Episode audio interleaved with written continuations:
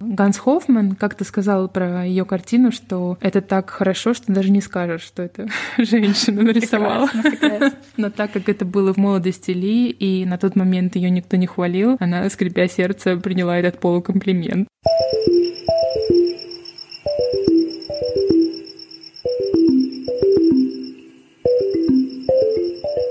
Всем привет! Привет, привет! Меня зовут Саша. А меня зовут Алина. Кто это такая? Это подкаст про женщин в искусстве, в котором мы изучаем жизнь художниц и разбираемся, какое место они занимают в истории мирового искусства. Наш подкаст выходит каждые две недели по пятницам. Подписывайтесь на нас в инстаграме на аккаунт хущеис.подкаст. Там вы сможете найти все работы, которые мы обсудим в сегодняшнем эпизоде. Привет, Саш. Привет, привет. Ты знаешь, про кого мы сегодня будем говорить? Я знаю. Мы будем говорить про Ли Краснер. Да, это совершенно чудесная женщина. Все говорят о ее великом муже. Да, которого мы обязательно обсудим. Да. Давай по порядку. Ли Краснер родилась в 1908 году, 27 октября, в еврейской семье русских иммигрантов, которые переехали в Штаты за год буквально до ее рождения. И она родилась четвертым ребенком в большой семье. Ее семья была довольно-таки религиозной. Она читает священные учения, она довольно-таки много чего узнает про религию, глубоко в нее погружается, она тоже ходит с отцом в синагогу. Ее удивляет то, что девочкам нельзя туда, куда идет папа, но ей безумно нравятся эти иероглифы, которые потом еще позже появятся в ее творчестве. Ближе к подростковому возрасту ей становится очень тяжело воспринимать иудаизм без вот этого его сексизма, как mm-hmm. это часто бывает в религиях.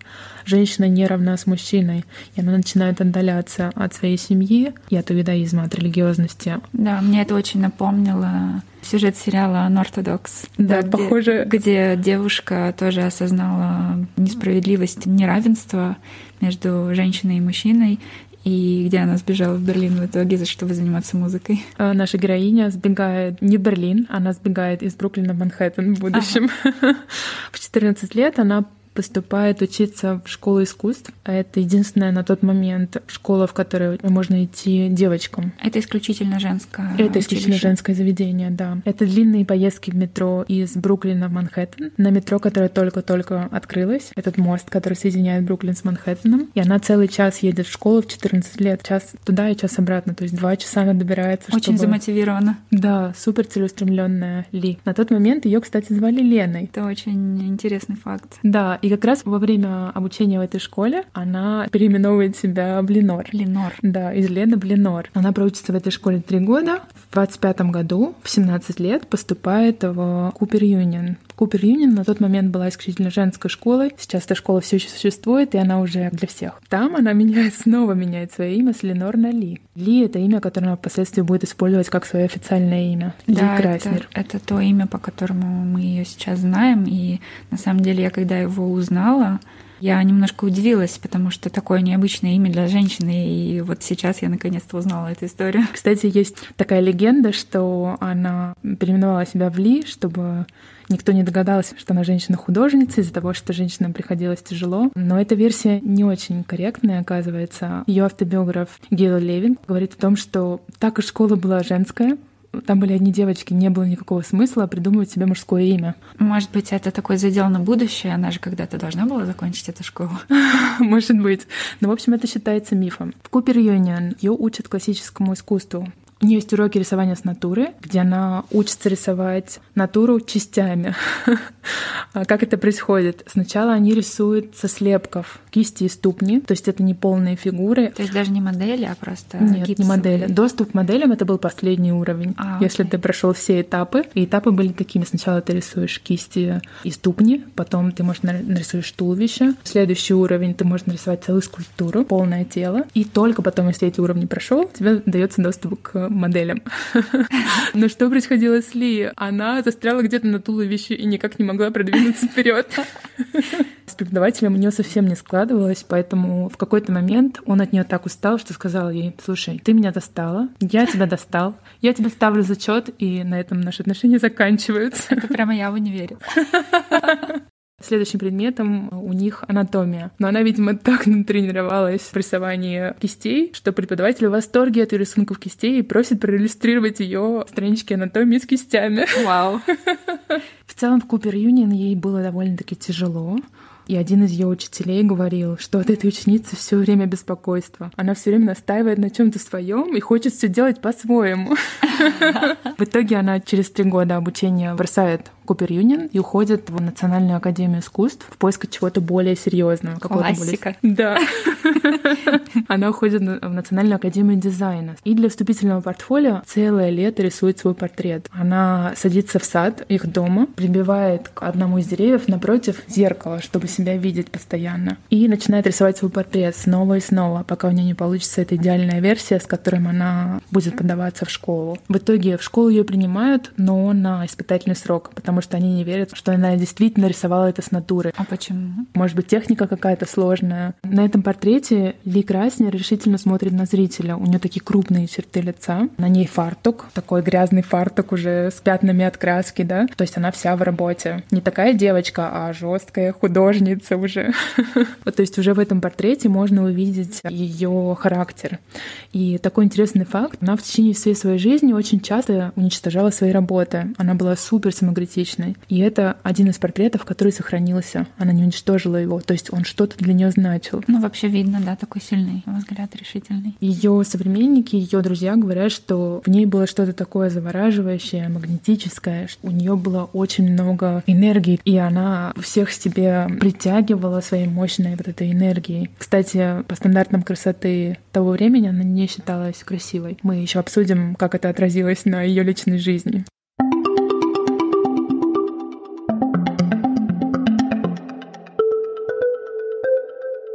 В этой школе она знакомится со своим будущим партнером Игорем Пантюховым. Русским. Русским, да. Ага. Русский художник, который тоже из семьи мигрантов. Игорь Пантюхов был богат, он был красив, он был довольно-таки талантливым, и Ли сразу же в него влюбилась. Но Ли считалась американкой, да, несмотря на то, что у нее украинские корни, да, или российские корни. И так как она не считалась красивой, а Игорь был супер красивым по тем меркам, на нее очень злилась одногруппница, которая была русской и очень красивой.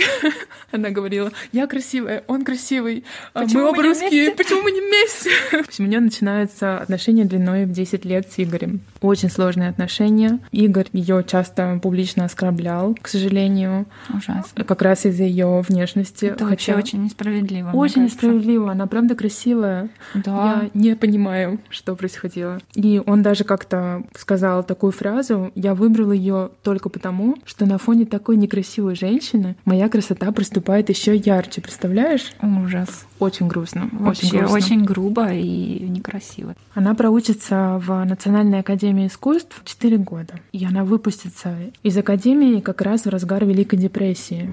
Великая депрессия началась буквально три года назад работы нет, никакой работы, не говоря уже о том, чтобы работа в сфере искусства. В целом работа в сфере искусства была такой редкостью в то время, потому что в Америке ценилась, и мне кажется, продолжает цениться такой карьеризм, да, серьезная работа, а тут какие-то художники что-то там хотят малевать, то есть их в целом не воспринимали всерьез. И ей было очень сложно найти работу. Пришлось работать на любых работах, которые попадались. Она работала официанткой в какой-то период, днем работала в училище, преподавательницей, а по вечерам надевала шелковую пижаму и шла в какой-то клуб. Примерно в это время она начинает знакомиться с группой художников. И они с Игорем в тот момент уже живут вместе, но он уезжает в Европу на пару лет. И она остается одна и начинает знакомиться с такой арт-тусовкой Нью-Йорка и попадает в союз художников. И в этом союзе художников она становится такой ключевой фигурой очень быстро, но ключевой фигурой именно в политическом плане, а не как художница. Она начинает организовывать всякие политические кампании, борется за их права. То есть она такая активистка, да? Да. Со своей вот этой всей энергией и энтузиазмом. Да, но проблема в том, что она в этот, в этот период не особо уделяет времени искусству, потому что все ее силы уходят на то, чтобы организовывать эти мероприятия Союза художников. Она в этот период все еще вместе с с Игорем. У них отношения на расстоянии сначала, потом в 1934 году он возвращается в Америку и начинает работать художником. Он рисует портреты светских женщин. Ага. Конечно же, у него заводятся всякие интрижки, учитывая то, какой это был персонаж, да? Красавчик. Да. У него начинаются интрижки с э, этими светскими женщинами. То есть у них сложные отношения. Считается, что эти сложные отношения, возможно, послужили прообразом для будущего брака с ее мужем, с Джексоном Поллоком. Спойлер. Да. Ли была женой Джексона Поллока. Они оба были очень проблемными мужчинами. И Ли взвалила на себя этот груз и тащила. У нее был такой образ спасительницы, женщины, которая делает все для, для своих талантливых а, партнеров. И в 1935 году Ли начинает работать как художник официально впервые в жизни. Как это происходит в Штатах, зарождается федеральный художественный проект. Это была самая масштабная программа помощи художникам за всю историю страны. В тот период Ли писала очень мрачные картины, ей было тяжело, она перебивалась там заработка на заработок. Она писала какие-то очень грустные картины из своего окна. Жизнь была супер тяжелой. Поэтому она периодически ходила делать зарисовки в общественный центр, который назывался Greenwich House где художникам бесплатно позировали модели. У нее не было денег на модели, uh-huh. поэтому она ходила в этот центр. И в один из этих дней приходит какой-то человек и спрашивает, кому нужна работа по специальности. Ух ты. Ли, не задумываясь, просто сразу же подняла руку, ее имя записали, и уже через несколько недель она получила свой первый проект. А что это был за проект? Первым ее проектом была иллюстрация книги об окаменелостях. Ух ты! Она была... Интересно. Да, она была в восторге. Впервые в жизни она рисует и получает за это деньги. Угу. Какие деньги она за это получала? 23 доллара, 86 центов в неделю. Это были нормальные деньги, на них можно было как-то жить. Женщины и мужчины получали одинаково в этом проекте, и каждый пятый человек в проекте был женщиной. Следующий такой поворотный момент, и в целом довольно-таки важный момент ее карьеры как художницы, в 1937 году она решает продолжить свое обучение. Кстати, у нее довольно долгий период обучения, она с 14 лет. В 1937 году она снова идет учиться. Ей 29 лет. То есть она такой э, вечный студент, да? Да. В 1937 году она идет учиться в очень престижную школу немецкого художника и преподавателя Ганса Хоффмана. Это был такой человек, который прожил много лет в Париже и работал с Пикассо, с Матиссом. Он, он их знал лично. Вот всех здесь этих... начинаются метаморфозы. А, Конечно, для американских художников того периода это были просто идолы, это были их кумиры. В том баре, где все художники собирались, если ты не любил Пикассо, то тебе вход вход был запрещен. Поэтому это был очень важный человек в сфере искусства. Как только Ли поступает в школу Ганса Хоффмана, она становится чуть ли не его любимицей. Он сразу же разглядывает в ней талант. В школе они проходят все основные стили современного искусства. На тот момент рисовали в техниках кубизма, футуризма. Они изучали Мадриана, например. Это тот период, когда Ли переходит от фигуративного искусства к абстрактному. Мандриан был одним из ее любимых э, мастеров. Да, да, Мандриана да? она обожала. В итоге в будущем она познакомится с Мандрианом лично и даже будет ходить с ним на свидание в джаз-клуб, потому что вот они оба любили она джаз. Да. Она пробовала тоже техники Мандриана. Если вы видели картины Мандриана, вы знаете, что он использует много синего, красного, желтого, вот эти вот primary colors. Она очень быстро впитывает в себя все принципы Хоффмана. И благодаря занятиям в этой школе у нее начинается творческий расцвет. Она становится важной фигурой среди молодых художников в Нью-Йорке в то время. Ее начинают приглашать на выставки. Кстати, фан факт, как-то кто-то перепутал и сказал, что Полок был учеником Ганса Хоффмана. На что ага. он ответил, он был не моим учеником, он был учеником моей ученицы. Ага. Так вот, ее зовут на выставке. В сорок первом году случается такая выставка, где выставляют французских художников, тех самых Матисов, Пикассо. Пикассо был испанским, но европейских художников и американских. И одну из ее картин отбирают для этой выставки, и она видит в списке художников американских имя, которое ей не знакомо. И она начинает у всех спрашивать, она же всех знает, в этом мире искусства, да? Да, из-за того, что она была в Союзе художников да. и занималась этой деятельностью. Она начинает всех спрашивать, а кто это такой? Что за, что за полок? И никто не знает полока. И в итоге на какой-то из вечеринок ей удается найти кого-то, кто его знает. Она получает его адрес, и она идет к нему домой. Открывает, кажется, брат, но она попадает в его студию, просто сразу же влюбляется в Полока, в его искусство, так как она попала в его студию, да, она видит что-то такое невероятное и сразу же в него влюбляется. А он был уже известен как художник? Он вообще не был известен на тот вообще момент. Не был. Вообще не был. Он был известен своими пьяными выходками. Ага, понятно. Об этом, да, я слышала, но вот в интервью она говорит, а мне же никто не сказал, что я не могу просто так пойти и постучаться в дверь к Джексону Поллоку. Да. Что-то в таком духе. То есть она совершила... То есть такое простое какое-то Да. действие. Узнала адрес, пришла, познакомилась. То есть вообще легко.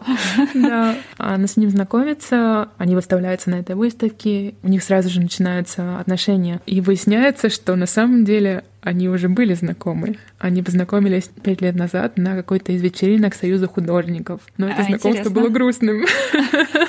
Полок просто подошел к ней и спросил, не хочет ли она с ним приспать. А она ему лепила пощечину. Полок, Идеально. кстати, был пьяным, конечно же. Ага. И, и все, на этом знакомство закончилось. И все об этом забыли Все об этом забыли, да. на пять лет. В общем, любовь со второго взгляда, да. Так как э, к моменту их знакомства Ли Краснер всех знала в мире искусства. Она знала арт-критиков, она знала каких-то арт-дилеров, она знала этих галеристов, она знала художников. Она сделала своей целью познакомить Джексона Поллока со всеми. Это же такой талант. Она влюблена в его творчество, она влюблена в него, И поэтому... познакомить всех э, с его искусством. С его искусством, да, это становится ее главной целью.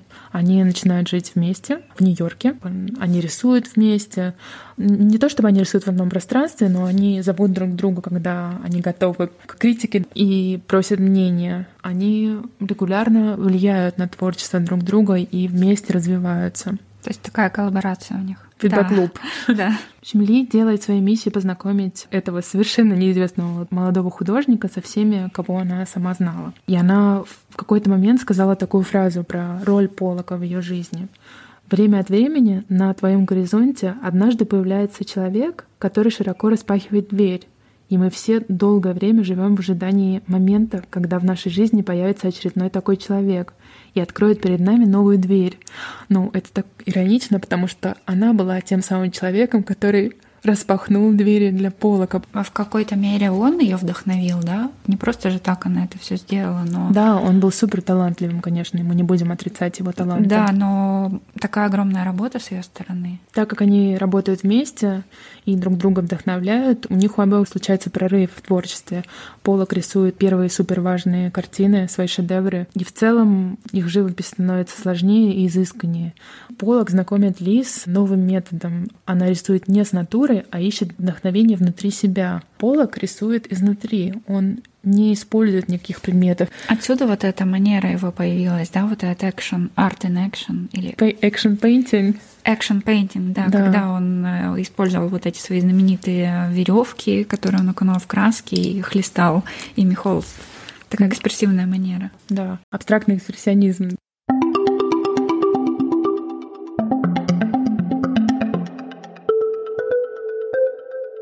Но несмотря на то, что в плане искусства они активно развивались, в материальном плане им приходилось тяжело. Полок не хочет, чтобы Ли работала.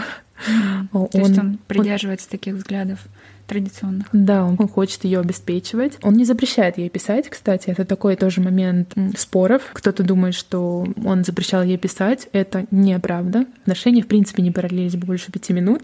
Если бы он запретил ей писать, она не может вообще существовать без живописи. Да, очень интересно было в интервью, когда она говорила про свою работу, что ей очень важно работать, и несмотря на то, что она как мы уже обсуждали, выбрала своей целью продвигать Полока и познакомить всех с его искусством. А для нее было важно работать самой, и в какой-то момент у нее такое прекрасное чувство юмора, конечно.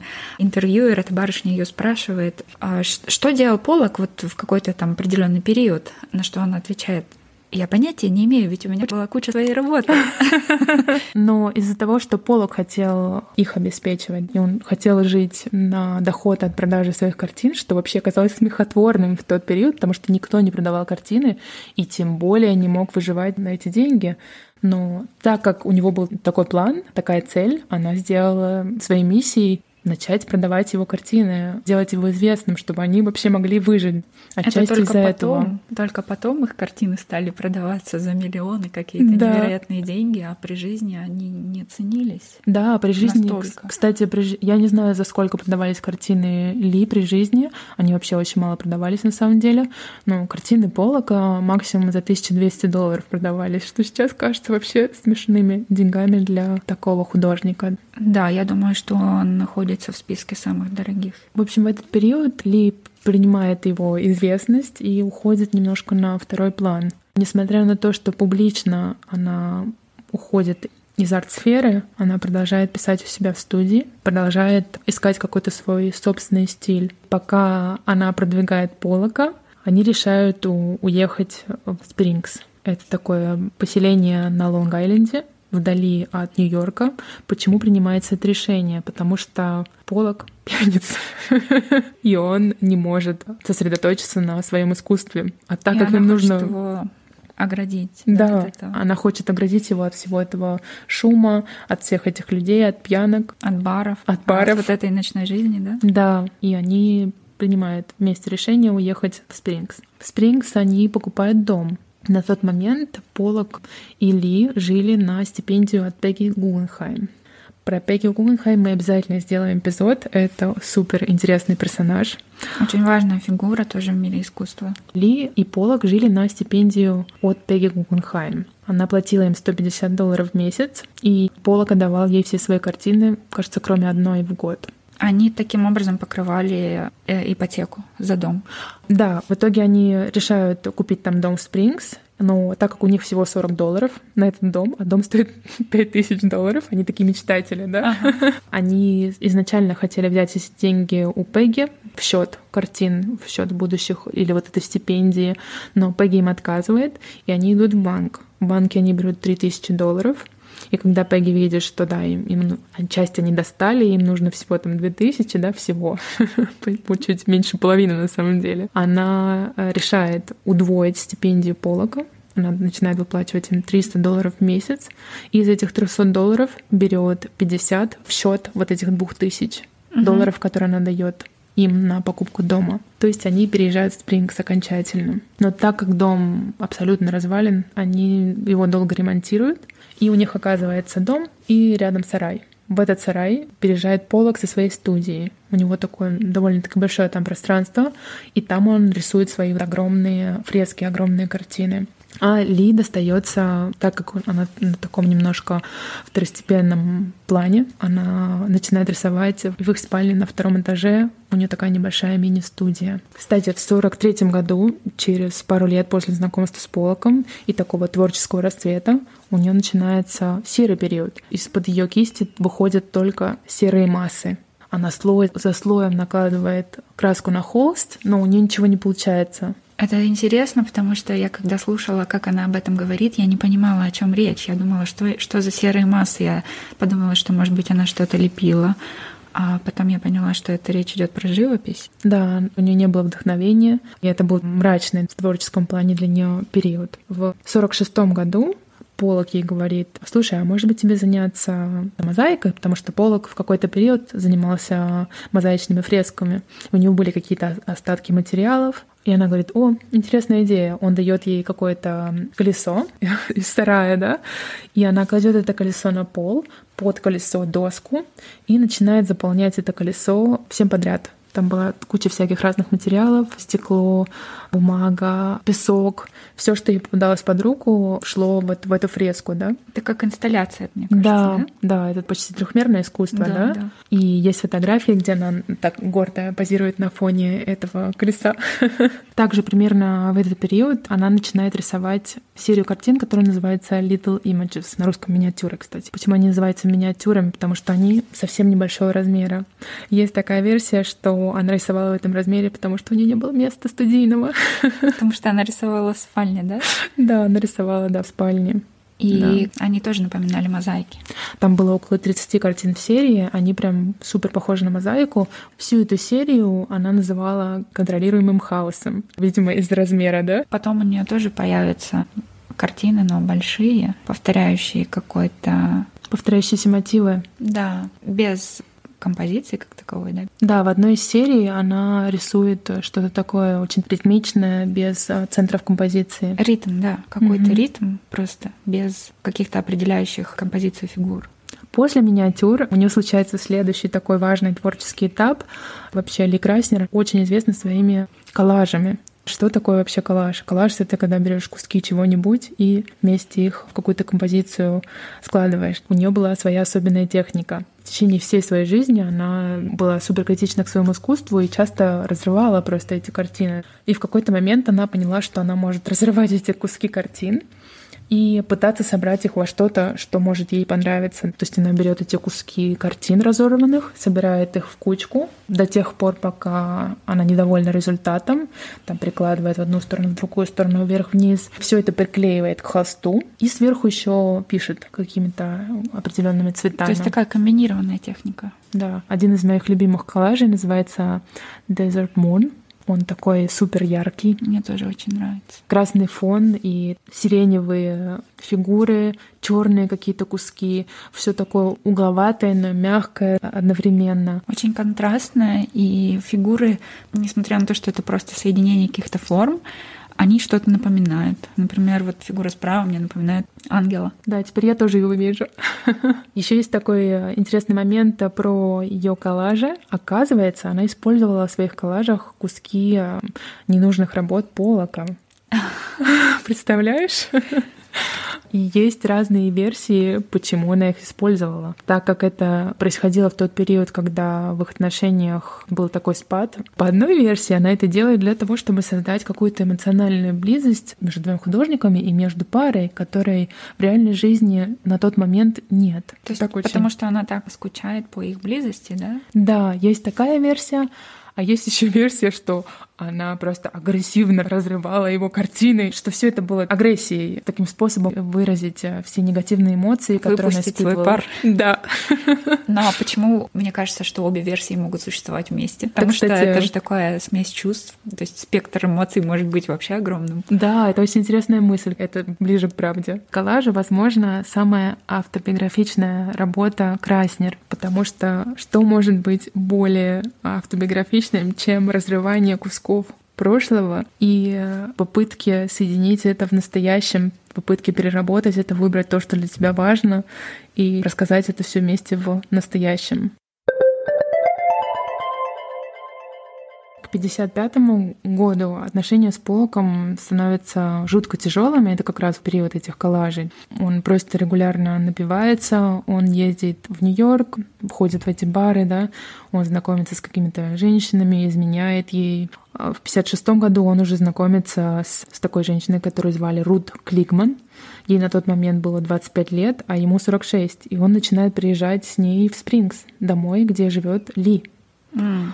Это все очень трагично. Ли с трудом с этим справляется и принимает решение к лету уехать в Европу. Мечтой любого американского художника было уехать в Европу на тот момент, потому что мастера живописи, у которых они учились, они были из Европы, и ей очень хотелось посмотреть на эти произведения вживую. Да, Париж. Париж, да. Ей кто-то советует уехать в Париж, и она просто решает, я поеду в Париж. Она пытается уговорить Полока уехать вместе с ней, но он отказывается. Она проводит в Париже месяц, а они переписываются, потому что по приезду в отель в Париже она находит там красные розы от Полока. И как будто бы это становится такой отправной точкой к их переписке. На заднем фоне Рут к нему переезжает, ага.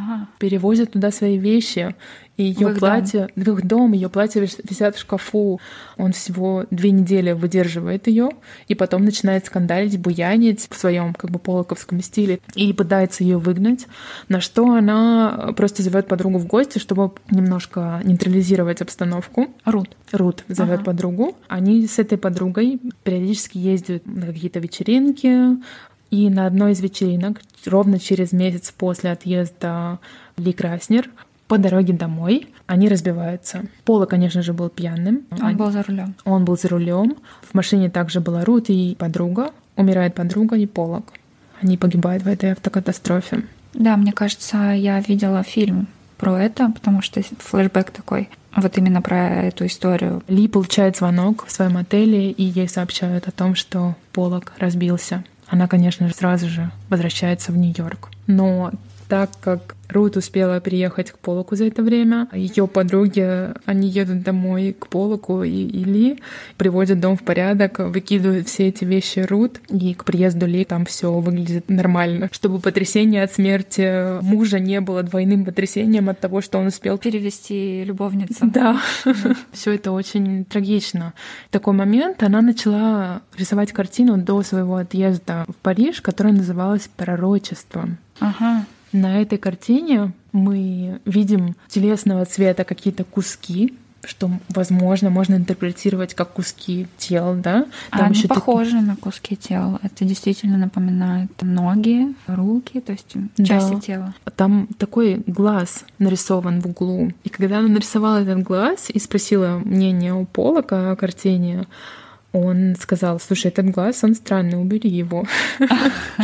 Она решила оставить глаз, и мы видим на этой картине, которая называется «Пророчество», какие-то куски тел с ярко-красными мазками, которые можно интерпретировать как кровь, то есть как будто бы кто-то там разбился. И это действительно было пророчеством да. будущей автокатастрофе. Картина немножко жутковатая. И она дорисовывает эту картину уже по приезду после всех этих дел с похоронами угу. Полока. Картина пророчества становится частью серии, которая называется Earth Green Series. Земель на зеленый цвет, что ли, прямой перевод. Это картины, которые в целом в плане цветов и форм очень похожи на картину пророчества весь этот период она все еще переживает боль утраты своего мужа, которого она так любила, несмотря на эти сложные отношения. И это заметно во всех этих картинах. Как это часто бывает, эта трагедия послужила таким толчком к ее развитию как художника. В этой серии мы уже можем видеть то, что Ли находит баланс между полным абстракционизмом и фигуративностью, потому что можно увидеть какие-то очертания рук, но какие-то глаза, губы, да. такой уникальный стиль, узнаваемый. Да, на пророчестве это какое-то жутковатое существо мне напоминает. В 59 году, через три года после начала этой серии, она начинает рисовать серию под названием Amber. Amber от темно-коричневого. В этой серии мы видим исключительно темные цвета. Это такие картины без центра, как раз-таки полностью абстрактные, можно сказать, в отличие от предыдущей серии с частичной фигуративностью. И в этих картинах мы видим исключительно коричневый, темно-серый, черный. Картины в целом мрачные. Она страдает от бессонницы в течение двух лет — и она пишет исключительно ночью. Но картины становятся большими, потому что она переезжает в его студию, где, да. где он работал. Да, да. наконец-таки у нее есть место. Она приезжает в этот да. сарай. И, а, а картины становятся большими, даже огромными, можно Они сказать. становятся огромными. Два на два, два на полтора, два с половиной на полтора метра. Да, и это как раз те картины, которые так же, как и Little Images без центральной композиции, да. такой повторяющийся ритм. Кстати, про ритм. Мандриан как-то попал на ее выставку, когда она только-только начала выставляться.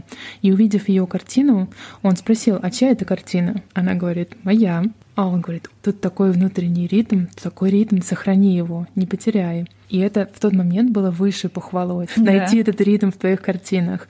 Это лучший фидбэк, чем давал ей ее учитель. Да. Когда он сказал, ну для женщины вроде хорошо или как-то так? Да, Ганс Хоффман как-то сказал про ее картину, что это так хорошо, что даже не скажешь, что это женщина нарисовала.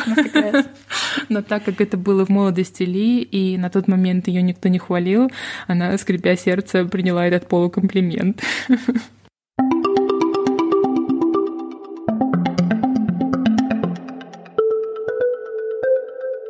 После этой темной серии Amber она начинает рисовать Primary Series. В этой серии она отходит от темной цветовой палитры и начинает э, выбирать один конкретный цвет использовать только его на всем полотне. В тот момент она как раз сломала запястье и не могла рисовать правой рукой. И так как она была правшой, ей пришлось учиться рисовать левой рукой. Uh-huh. И чтобы упростить этот процесс, она начинает сразу же из тюбика выдавливать эту краску на холст. И это, кстати, заметно. Можно увидеть на картинах то, что краска как-то так выливается сверху, выдавливается. Это такая прям классическая живопись действия, да?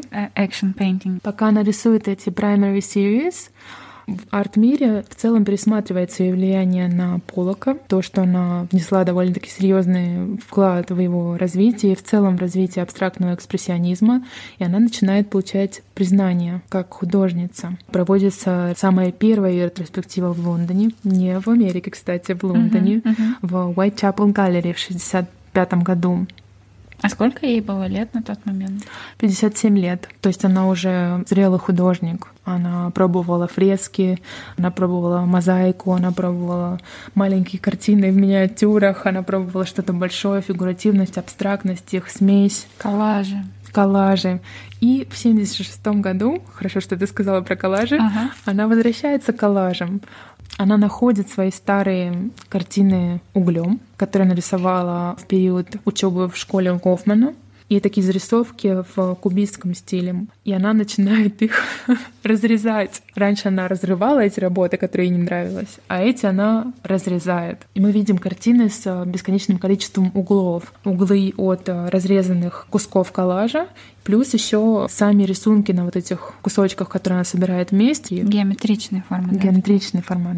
Да, это у нее был такой эмоциональный тоже момент, когда она пришла в студию, нашла эти какие-то старые работы и хотела их выкинуть, а потом вернулась через какое-то время и решила, что она их не выкинет, а использует как какой-то материал, как какой-то толчок к чему-то новому. Это то же самое, что происходило с ней э, ранее, когда она рвала эти коллажи. Только здесь она решила действовать по-другому.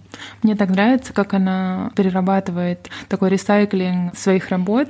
Не в плане экологичном, а в плане я прорабатываю аналитически то, что я сделала, да, эмоционально. Смотрю, что из этого мне подходит, что нет, с чего я выросла, что, что вообще недостойно там моего внимания. Да. Такое расчехление. В 1984 году в возрасте 76 лет ли Краснер умирает. Она умирает за несколько месяцев до ретроспективы в Музее современного искусства. В Нью-Йорке. В Нью-Йорке. Это такое важное событие. Она была самой первой женщиной, которая получила ретроспективу своего искусства в МОМе. В одном из предыдущих эпизодов мы обсуждали Джорджию Киф. Тот момент, да. что она была первой женщиной-художницей, у которой была своя соло-выставка в МОМе. Да, да, да, да, да. Али Краснер была пятой женщиной с сольной выставкой в МОМе, но это была самая первая ретроспектива. Это такая большая выставка, да, да, охватывающая это... все ее творчество. Все периоды. То есть такой важный момент случился хоть и после ее смерти. Очень жаль, что ей не удалось там присутствовать, но это таки случилось, она получила признание. Сейчас, мне кажется, она смогла выйти из тени полока и получить признание как художница, а не исключительно жена Полока. Да, это, это здорово. Но хорошо, что она хотя бы присутствовала на своей ретроспективе ну, в Лондоне, да, то есть еще при жизни была большая ее выставка. Кстати, одна из картин Ли Краснер а шестая, самая дорогая по стоимости картина, которая продалась на аукционе Сотсби. Это картина, которая называется The Eye is the First Circle с вот этой коричневой серией Amber. Эта картина продалась за 11,6 миллионов долларов. Да, то есть она в одном списке с Окиф, только Окиф на первом. Кстати, хочется посмотреть, сколько стоит картины Полока. Ты уже смотрела? Я когда-то смотрела, и я помню, что он есть в этом списке точно. Мы нашли этот список. Картина Джексона Поллока на пятом месте по стоимости. Картина, которая называется Number 17A. Стоит 216 миллионов долларов на сегодняшний день. Она продалась за 200 миллионов долларов. То есть получается в 20 раз больше, чем картина Ли да. Такие грустные цифры. Возможно, когда-нибудь в этом списке первых 100 самых дорогих картин мы увидим женщин, надеюсь. Да, я тоже. Спасибо, что дослушали нас до конца. С вами были Саша и Алина. Если вам понравился этот эпизод, подписывайтесь на нас в вашем любимом подкаст-приложении. Ставьте звездочки, оставляйте комментарии. Если эпизод вам не понравился, расскажите нам почему. Также подписывайтесь на нас в инстаграме хущиесть.подкаст. Там мы публикуем все произведения и тизеры следующих эпизодов. Этот эпизод вышел при информационной поддержке телеграм-канала «Первый подкастовый». Подписывайтесь на него, чтобы быть в курсе последних новостей подкастинга. Пока-пока. Пока. -пока. Пока.